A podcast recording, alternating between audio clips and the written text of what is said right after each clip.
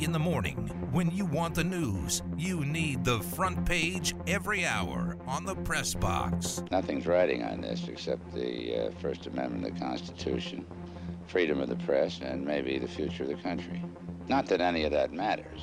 And now, the news.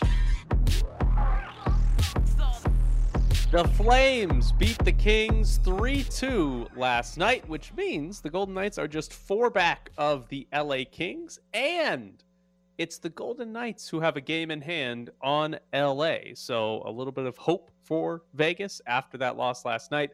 The Golden Knights are also three back of Edmonton at the moment. Edmonton, though, has a game in hand on Vegas. So by points percentage right now, it's actually Edmonton in the two, LA in the three, and Vegas on the outside looking in for those top three spots in the Pacific. Am I am I being uh, overly optimistic because they've beat up on Seattle and Vancouver when I say I think they end up making the playoffs? Whoa. I did not expect to hear that from you. Uh, so, are you basing this more on what you think is going to happen with the Kings and the Oilers than what's going to happen with the Golden Knights? Uh, a little bit of both. Like, I, I think the Golden Knights are going to play well enough to to win games here down the stretch, and I I do not believe the Kings or Oilers are any good. So I fully expect at least one of them to have some sort of collapse or fall off a cliff here and open the door for Vegas. I think if you're the Golden Knights, you have to take advantage of the next three games, right? You've got Vancouver, Arizona, and Vancouver. This has to be a situation where you come out with what five points.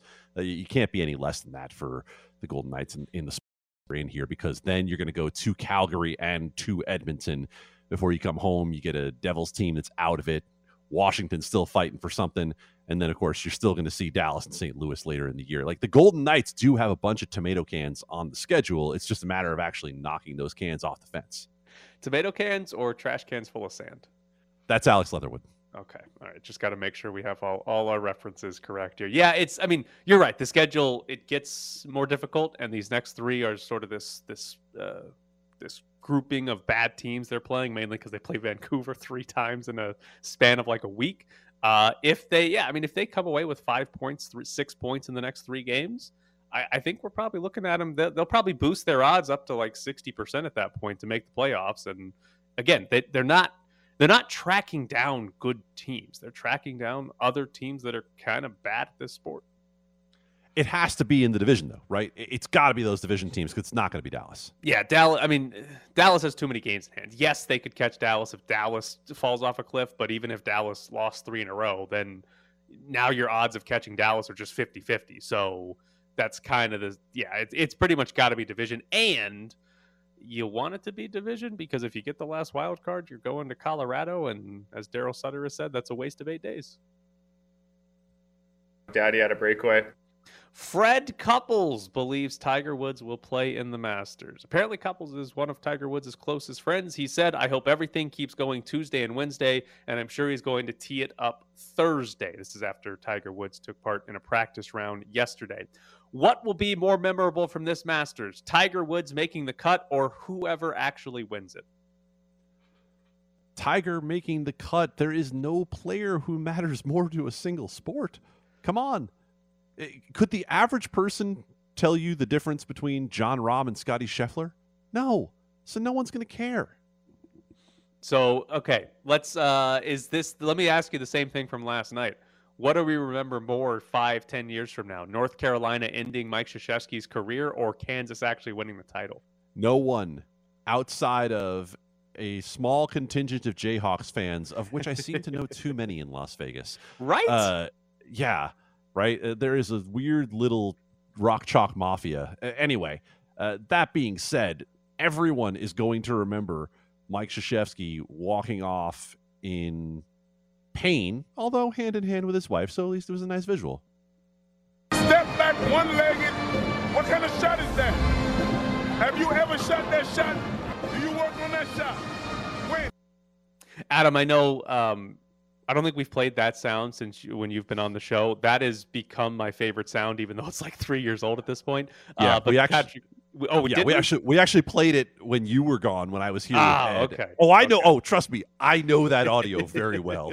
it's one of my favorites. All right, Kevin Durant says his injury derailed the Nets season. Quote, to be honest, I feel like our season was derailed by my injury. So I'm not looking at it like we're just not a good basketball team. It's like there wasn't a lot of continuity with me and Kyrie out of the lineup.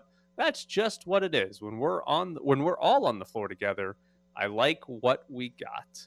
Kevin Durant's taking uh, the blame for their derailed season while also putting in there how it wasn't all his fault because Kyrie Irving was out of the lineup too is an incredible two sentences.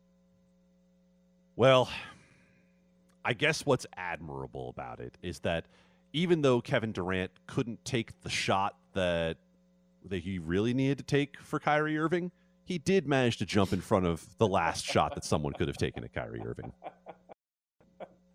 Uh, this team. We still got 10 minutes has- left in the segment. That's he's, done, he's done he's done that twice now. It's pretty brutal. Um, this team potentially has whatever two of the top ten, whatever number you want to put on that, players in the NBA, but they're going to have to go through the play-in series.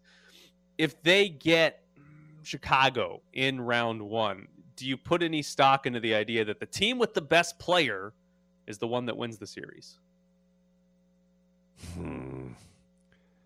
Boy, that's uh, that's tough. Uh, that's really really tough. I, I'm gonna bounce. Honestly, th- I, like I, I almost feel like I need a minute to think about that, and I know that's not my usual mo. What do you think? I don't know why I said Chicago. I meant to say Miami. Um, I, for whatever reason, do. Uh, mainly because it's Kevin Durant, and I think Miami's good enough to to overcome that and beat a Brooklyn team that is not means a complete team, not by any means a great team, but it's I don't know if they go into that series and Kevin Durant's the best player on the floor.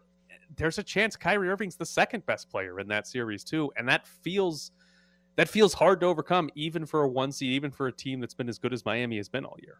I think that becomes a matter of pace, right? That that becomes a matter of how you play the game. Uh, if Miami can slow it down and play the usual Pat Riley Memorial grind down from the Knicks days, then I think you you give Brooklyn a real chance to win it. Uh, I mean, I should say you give Miami uh, the best chance to win it. Brooklyn needs to be able to pick the scoring up and try to get Miami to you know play the game up in you know the one tens. It's just I, the thing that sticks out to me is that Kevin Durant was like two inches away on his shoe size from beating Milwaukee in the postseason last year, and that wasn't that was a, a derailed Bucks team by injuries as well, and yet Kevin Durant almost did it. And I I don't know. I feel like yeah, seven game series. It's Miami. Miami's not like a juggernaut. Kevin Durant and Kyrie Irving, if they're the two best players on the floor, that the, the Nets are winning the first round series and making the East a lot more interesting going into the second round. Uh, you know, I can't tell you that. DK Metcalf can be had for the right price. That is according to Jeremy Fowler. Uh, quick side note: Can't everybody be had for the right price? I don't know. What do you believe? The- million dollar man, Ted DiBiase, would say everybody has a price. Uh, what is the right price for DK Metcalf? Like, is he a first round pick? He's on the last year of his rookie deal. Would need an extension. Is that first round pick worthy? Ask the Raiders. They seem to think that you know you, you, you absolutely go trade a one and a two, and then pay the largest contract in the history of the league. And DK Metcalf is not quite Davante Adams, but he could be. Uh, so yeah, would someone pay a first for DK Metcalf? Possibly, if they did so for Davante Adams, if they did so for Tyreek Hill, then yeah, I absolutely see it happening. But here's what would keep me uh, from doing it. Did, did you hear DK Metcalf talking about his diet? Uh, yeah, he's the one that eats candy, right? One meal a day and eats candy. Yeah, Yeah, you're not drafted. You're not trading for that. I, I, I think in NFL general manager groupthink, they're gonna be like, you know what? He doesn't love the game. Do, do you guys want me to play that sound for the audience? Yes, I would love that. Okay, give me one second. Uh, it is. You're, you're right though. That is definitely an NFL general manager being like, I don't, I don't know about this. I'm a candy type person. Um, what? I eat one meal a day, drink one coffee, and eat like three, four bags of candy. Yesterday. So yesterday I woke up, worked out, worked out again, came home, showered. I'm hungry. Run to Starbucks, get a quick coffee. That's gonna hold me till like four, five o'clock. This 12. So Okay. it's gonna hold me for like four hours. Dang. Around 4:30, I ordered some candy and a water. So I got, what did I get yesterday? Got the Skittles gummies. Then I got uh, the Lifesaver Creations. They the same size bag, so I just mix them. Get the gummy, get the candy, get the water, eat that. That's gonna hold me to like eight o'clock where I'm having dinner, eight, nine. And then I eat dinner, go to sleep. The part that's glossed over on all that, uh, obviously it's one meal a day, a lot of candy. He says uh, it's about 12. I'm hungry. I go to Starbucks and get a coffee, and that's going to hold me over for four to five hours. What kind of coffee is this man drinking that's going to hold him over for four to five oh. hours when he's hungry? It's Starbucks. Every one of those things has 1,700 calories in it. You put enough whipped cream and caramel in there, and it's like having a protein bar. So I'm sure for DK, that's that's plenty. I think the part that's glossed over is quote I order some candy and some water. like he doesn't just have someone bring in a giant bag of those lifesavers. Like he's getting on Postmates and being like, you know what? Let's see what 7-Eleven's got rolling today. So let me ask you a question, Tyler, because DK Metcalf is from Oxford, Mississippi. Yes. Uh, is this a typical Mississippi approach to things? Uh, I'm gonna say no. Um, people in Mississippi eat their meals. Like there's, it's it's it's it's three meals a day, and the multiple bags of and candy. gravy.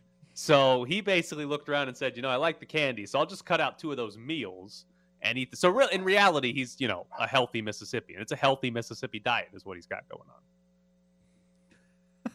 I don't care about him. Next question. The Cowboys, Packers, Texans, and Falcons were interested in DeVante Parker, and my dog is not. Um, Miami traded DeVante Parker and a fifth to New England for a third round pick. If there were that many other teams interested, how did they only get a third for a fifth for DeVante Parker? Because the guy can't stay on the field. Uh, that's got to factor in at some point, right? Uh, DeVante Parker was an interesting option. I'm not going to say great option, but an interesting option for the Miami Dolphins when he was on the field. But uh, also, if you're going to make the trade with Bill Belichick, like, don't expect that you're going to get the absolute best of the best, right? Like, Bill Belichick is not a guy who is going to give up uh, a first round pick for a guy like DeVante Parker, who, if you look over the course of the last couple of years, you'll see DeVante Parker with 793 yards in 2020 and 515 in 2021. Uh, let me ask you a, another question on this. Who the hell leads the Packers in catches next season? Oh man, is it a rookie? It's got to be Randall Cobb, right? like they bring back Randall Cobb one more time and Aaron Rodgers just to make the damn point to everybody that I don't even care who's catching the passes, force feeds it to Randall Cobb like 150 times. Wow, sorry. Um, oh. I got you. Thank you. Sorry. Sorry. Uh, and now Adam Candy's favorite topic of all time. Mattress Mac bet three point three oh million dollars on Kansas to win the national championship game, and he won twelve million dollars yesterday. Don't you love these stories? I'm gonna tell people one more time. The man wins either way. Stop paying attention. Every bet he makes is a hedge against something he has going at his furniture store. But yet, Mac has managed to make this a thing where the Darren Rovells of the world salivate over every PR pitch that comes in. Mattress Mac placed a $5 million bet. Right. Because if he wins the bet, that means that he's covering against something he has to pay his furniture store. Stop it. Old man places bet is not a story. It old is. man places bet so that old man gets rich either way is also not a story. and if Darren Rovell tries to tell you it's a story, then you absolutely know it's not a story. It's real though. Mattress Mac is a genius. You know that, right? Or whoever's telling Mattress Mac to do all this. He gets free publicity every single big sporting event for his furniture store. He's incredible. Do you know what the tell should be for everyone when they say that Mattress Mac got on his private plane to fly to the closest state that has legal sports betting in this Louisiana to place the wager? he's struggling. He's losing a bunch of money. He lost like nine million on the Bengals. You got to feel sad for him sometimes. Coming up next, the Yankees are a bunch of cheaters, aren't they? Looking back now, yes, we did cross the line. I made my statement uh, about what happened in 2017, and I apologize, and it was the right thing to do. We all did what we did. Looking back today, we were wrong. I wish I would have asked more questions about what we were doing. Looking back now, yes, we did cross the line. Live from the Findlay Toyota ESPN Las Vegas studios, this is the Press Box with Graney and Bischoff, featuring Adam Candy. Oh, gotta love Carlos Beltran. Do want to say a congratulations to Pete. Pete is the winner of the bracket challenge over at lvsportsnetwork.com. Uh, Pete had Kansas knocking off Kentucky in his championship game, but he did get three of the four Final Four teams right with Duke, Villanova, and Kansas. So Pete won the grand prize, which uh, so there's a lot, lot in the grand prize. He won free mac and cheese for a year from My Heart Mac and Cheese, won tickets to a Golden Knights game, a signed Golden Knights jersey, plus a staycation and dinner for two at the Sahara Hotel and Casino. So congratulations to Pete, who won the LV Sports Network Bracket Challenge, uh, our March Mania Challenge over on our website. But you just heard from Carlos Beltran there. Adam, I've got a I've got an important question for you. The there's the Yankees letter. If you're unaware of what that is, it's a letter from when Major League Baseball told the Red Sox and Yankees to knock it off because they both accused each other of stealing signs. Red Sox had their whole Apple Watch thing, got fined for it. The Yankees also got fined, but all they apparently did was uh, improper use of the bullpen phone. At least that's what we know. But there's this letter that's been sitting out there because there was a lawsuit against Major League Baseball and the Astros and the Red Sox about sign stealing and defrauding people that bet on baseball that's been thrown out. But this letter that was in court has been sealed. A judge has ordered it to be unsealed. The Yankees are appealing the release of that letter. Do you believe at all, Mr. Yankees fan, that the Yankees fighting against the release of this implies there's something bad in the letter? No, I actually don't.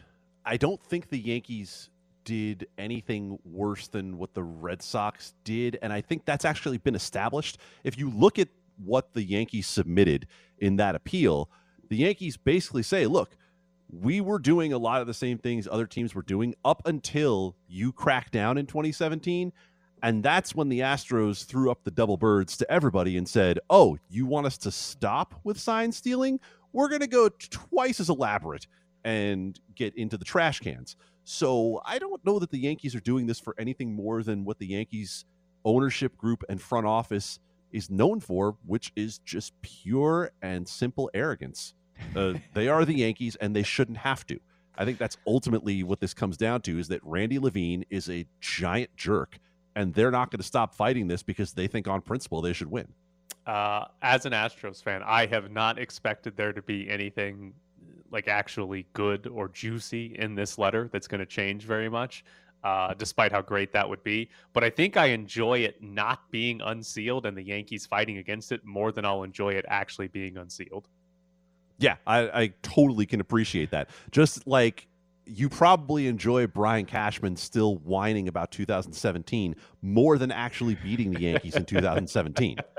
It's pretty great. Uh, I I also enjoy them hiring Carlos Beltran and then in some sort of state television interview ask him if the if the Astros That's the greatest comparison you could have made.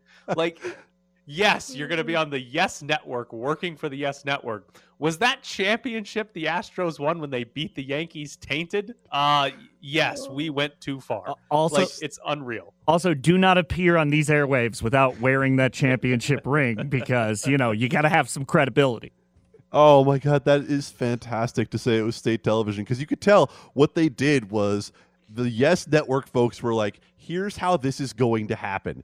You can't do a broadcast until we've had you explain your role in the cheating situation, and we're going to have Michael Kay give you sort of a faux hard-hitting interview to get your side of the story out there. And if you don't apologize, by God, we will have Giancarlo Stanton beat you over the head with a bat immediately on television. Uh, I have another question for you as a Yankees fan. I just saw this on Twitter. I didn't see the actual audio of it. Did Carlos Beltran say during a spring training game that the Yankees signed Aaron Judge to an extension and then had to go back and say, wait a minute, he didn't sign an extension yet? That is accurate information. Uh, it has been a great start to the Carlos Beltran days with the Yes Network. Here's my favorite part. So Carlos Beltran did say it's great that Aaron Judge is going to be around for a few more years, and then had to change it to well, he could be around for a few more years. And mind you, by the way, the Judge deadline extension is Thursday. Like both sides have said, if we don't get this done by the start of the regular season, then it's not going to happen, and Judge will become a free agent, and then everybody's going to have a shot. Which, as a Yankees fan, let me tell you, the best thing for the long term health of the Yankees would be if they do not sign Aaron Judge to a contract extension. He hasn't aged well until this point, and he ain't going to age well into his 30s, and they don't need another Giancarlo Stanton contract on their hands. How how old is he? Uh, Aaron Judge is 30, I believe. Oh wow, he's old. I thought he, he, came up to the majors late. Yeah, that's right. Okay, so yeah, you're probably you're probably so. What does he want? Like seven or eight years, and the Yankees are the ones pulling back, saying we don't want to pay you when you're 37 or 38. I'm sure that Aaron Judge thinks that he can get, you know, seven years at at least 30 million a year from someone. And I think the Yankees would probably love to make that five years and increase the average annual value by two or three a year to try to make it, you know, per year a higher contract, but not have to stretch it as far into the future when they already have Stanton on the books until two presidential administrations from now and Gerrit Cole with another seven years. Is that how we should look at long contracts? How many presidential administrations Uh, it'll last? Yes, I mean it's it's going to be you know President Steve Sisolak by the time that contract is over. We also should do it in the like inverse, where pretty sure Albert Pujols has been playing since George W. Bush was in in the White House. No, I actually that that is completely accurate information. I covered like the second series of Albert Pujols' career back back in the day at the Arizona Daily Sun in 2001. Oh, he's he's old. He's uh, gonna be one season short of tying the record for most opening day starts because he's gonna start as the DH for the Cardinals, and he'll be I think it's 22 opening day starts for Pujols, which will be one behind Pete Rose. All right, I've got one more Yankees Astros question for you. Which shortstop will be better this year? Isiah Kiner Falefa, who the Yankees traded for, or the Astros rookie Jeremy Pena? Ah, priming the Vegas audience for a great discussion of shortstops who are going to hit eight that's why we got teams. that's why we got 30 seconds left in the segment for this one. Uh, Kiner Falefa is going to ultimately be the better player between the two of them, but it's not going to be that noticeable a difference because Pena is going to perform at a level. It's not going to make you for, forget Carlos Correa, but it won't hurt as much. Wouldn't both these teams be much better with a 27 year old free agent shortstop on a one year deal? If Scott Boras would have given either of those teams that deal, probably, but he sure as hell wasn't going to do it. Coming up next, Charles McDonald joins the show. A lot of people think that, you know, it went into my decision being able to play the Seahawks. I don't have that much hate in my heart. I really wanted to be happy and I wanted to be, you know, close to home and, and, and stay on the West Coast. That was important to me. But playing the Seahawks twice a year was a cherry on top. I'll make sure they see me every time uh, we play them. So they'll know where I'm at and I'll make sure I'll tell them it won't be a quiet game for me. You're sitting in the press box with Graney and Bischoff on ESPN Las Vegas. Follow them on Twitter at Ed Graney and Bischoff underscore Tyler, featuring Adam Candy. Joining us now is Charles McDonald with Underdog Fantasy. You can follow him on Twitter at 4verts. Uh, Charles, I have an important question for you. You have a new podcast coming out soon called The Exempt List. Do you actually have 20 something guests on the first episode? yeah, I do. Uh, 24 to be exact. Uh, so I was thinking. I, well, let's let's let's say about a month ago, I was uh, enjoying some uh, medicinal herbs, and I was listening to some songs from middle school, right? And you know, I just got started Underdog Fantasy, and they wanted me to start this new podcast. I'm like, how the hell am I going to do this in a way that doesn't sound like what every other podcast is doing? So I'm listening to like some of these songs from middle school, and this song by The Game comes up, and it's One Blood. And I remembered that The Game had a remix to One Blood called the One Blood Mega Remix. that had like 20 rappers on. it. And I was sitting there, I was like, damn, I should give that a try too. Like, why not? Like, I like if, if the game can do it, why can't I do it? So I don't know why I had that exact thought process, but uh, I just started texting people. I was like, yo, would you be down to do like a three or four minute interview?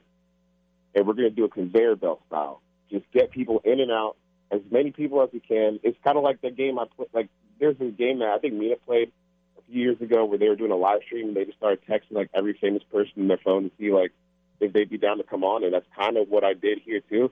And surprisingly, people were just like, "Hell yeah!" Like, I'll I'll come on and do this podcast with you. So, um, I'll tell you the when I I like so I, I actually finished putting the whole thing together yesterday, um, and I was sitting there uh, like I guess last week, and I'm starting to finish up all the interviews, and I'm sitting at work, and uh, they're like, I and I'm I'm literally just about to ask someone, it's like, hey, who do I send all these audio files to? And somebody right before I sent that, someone messaged me, hey, so uh, you need to download Audacity. I'm like, whoa, whoa, whoa, I need to download Audacity.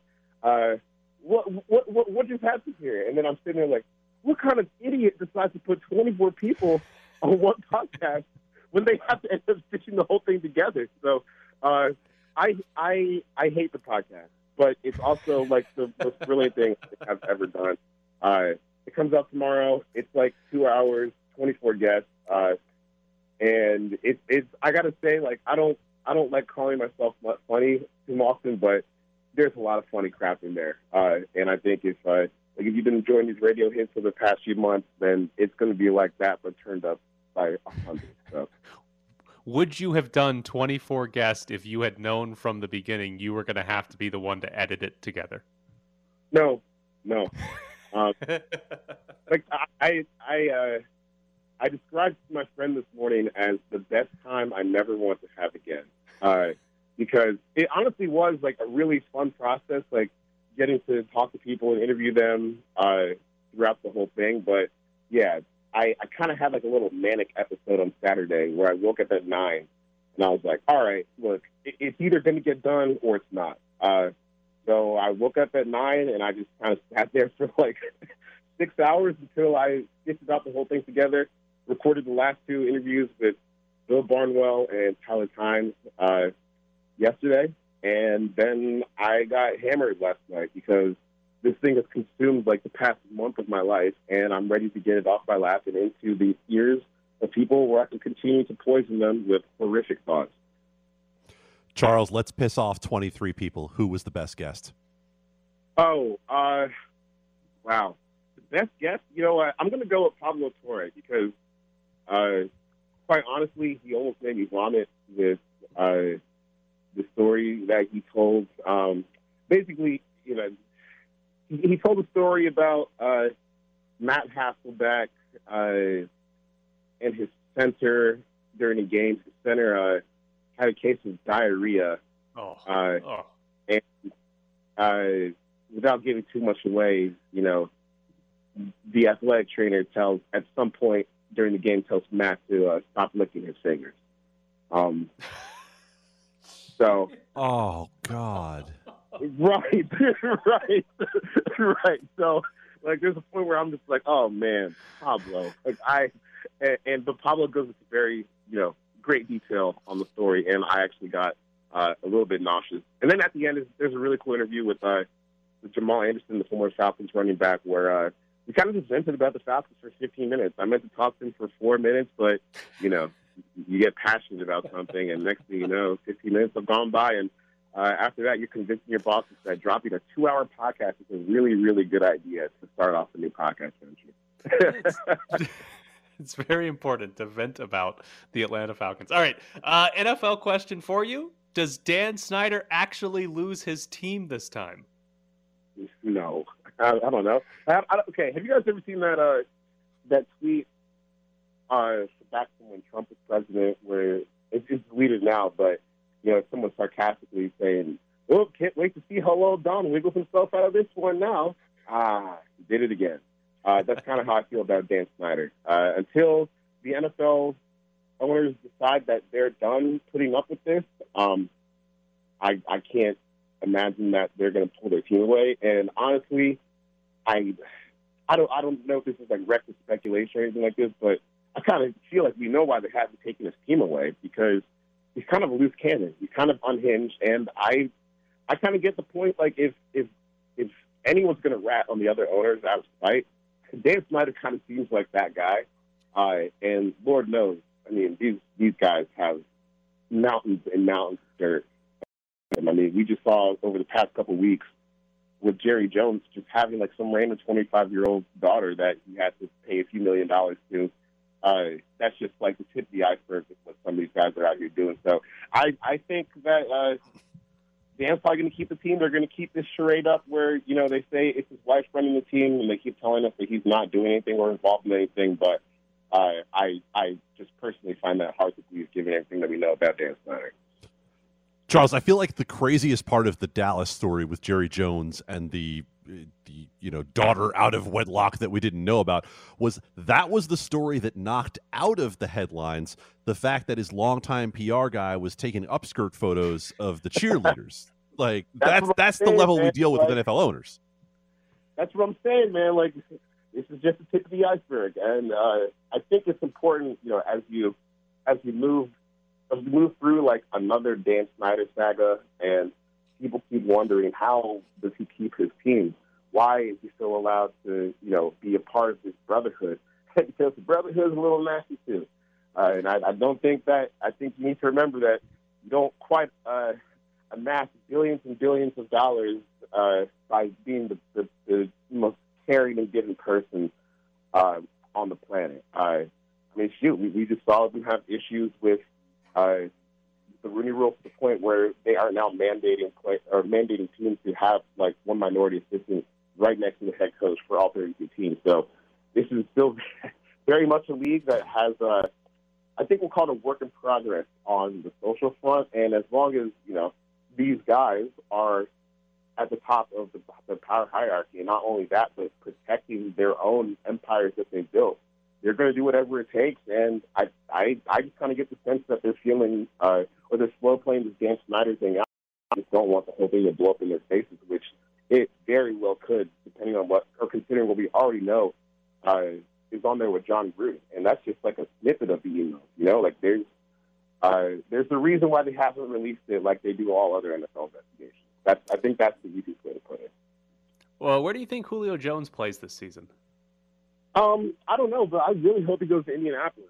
Uh, I think that would just make my that would make me so happy, just because uh, you would get uh, Matt and Julio and a real offensive line for the first time since like 2016 when they, uh, you know, played in that game that we shall not speak of. Uh, I'm I I just want them both to go off this year. I think that Julio still has one big year left in him, uh, and I mean like one monster season left before uh, you know he's done. So I would love to see him in Indianapolis with Matt. Uh, I think would actually round out the receiver room pretty well, and then you can draft the guy. So uh, you know if you're looking at that offensive line, Matt Ryan, Jonathan Taylor, Michael Pittman as your number one, maybe Julio's your number two, plus a draft pick, like that's looking like a pretty solid offense. Uh, the more you think about it, and you know, to me, Indianapolis they should be the runaway favorite for the AFC South. And you know, if Julio is someone that is uh, who really does care about winning the way that that he that he has shown, I think over the past year, even though the Tennessee stint didn't go well, uh, that would be a pretty easy made fit for him to enter, uh, and it would make me really happy too. So that's what I'm rooting for. I deserve to be happy.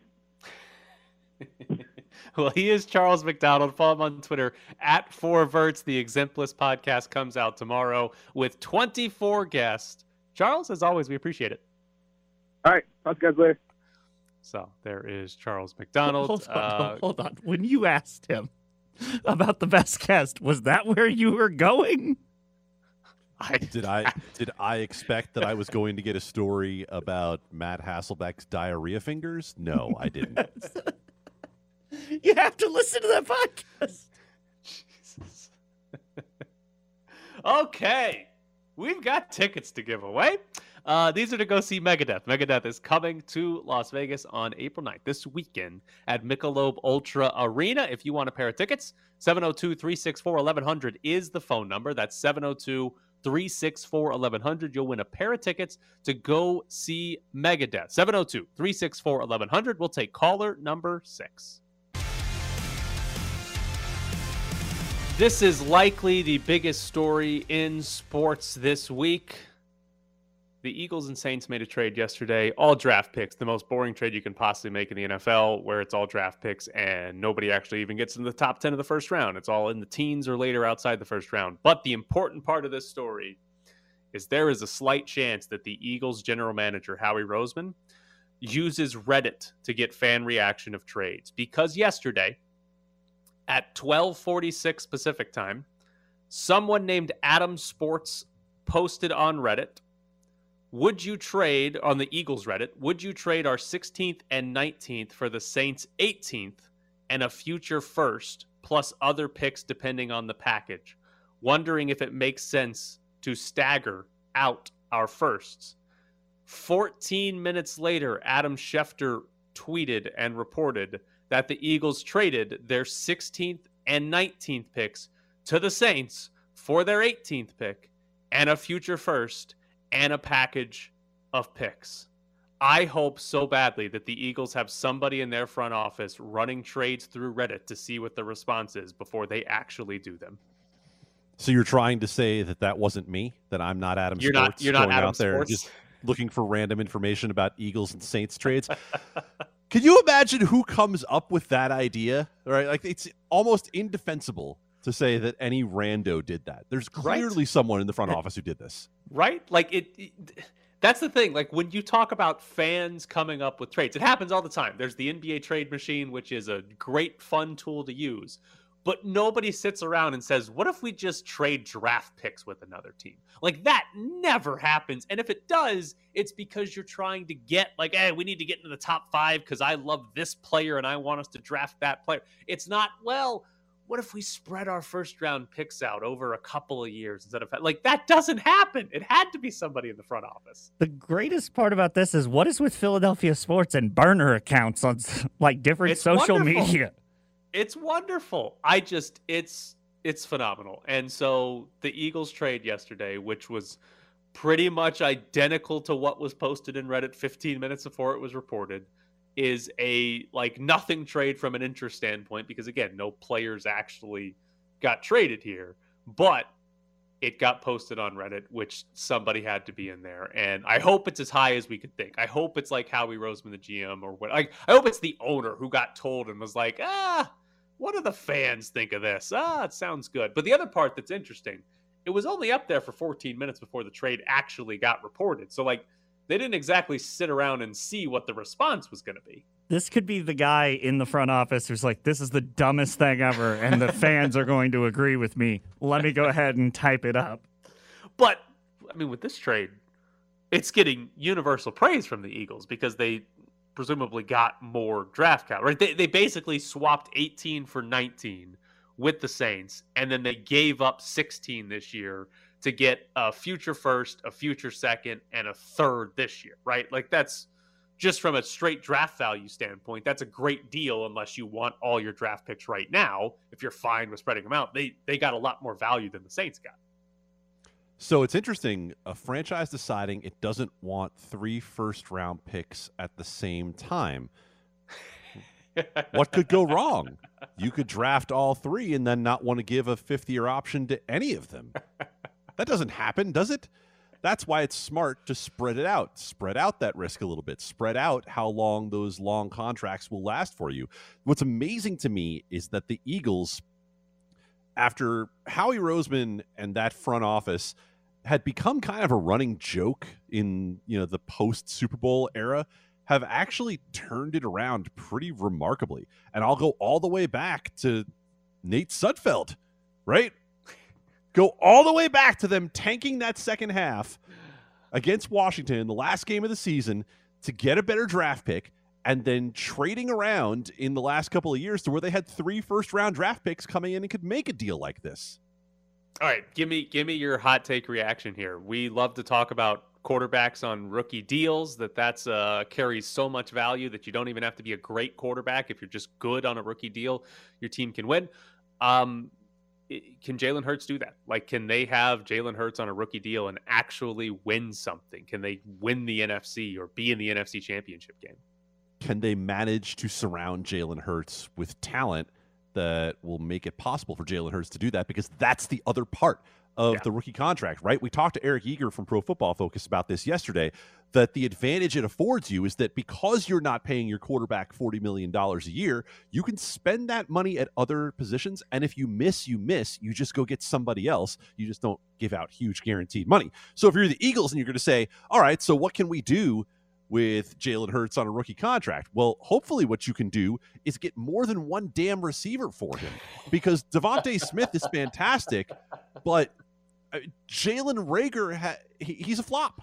He's an absolute flop. It's not going to happen there. And somehow, wow, you mean JJ Arcega Whiteside didn't work out? Like, go out there and get involved with these other receivers. I heard you say earlier they were involved in the, uh, I don't know, do you call it a sweepstakes when it's DeVante Parker? Yes, sweepstakes or, that landed a third. I don't know. I think you, I think you more call it like a woot sale. You know, like, like it's just sort of like, oh, that's interesting. I guess I could use one of those. I don't really think I needed a DeVante Parker, but yeah, that's all right. I mean, it's not quite a Davante Adams.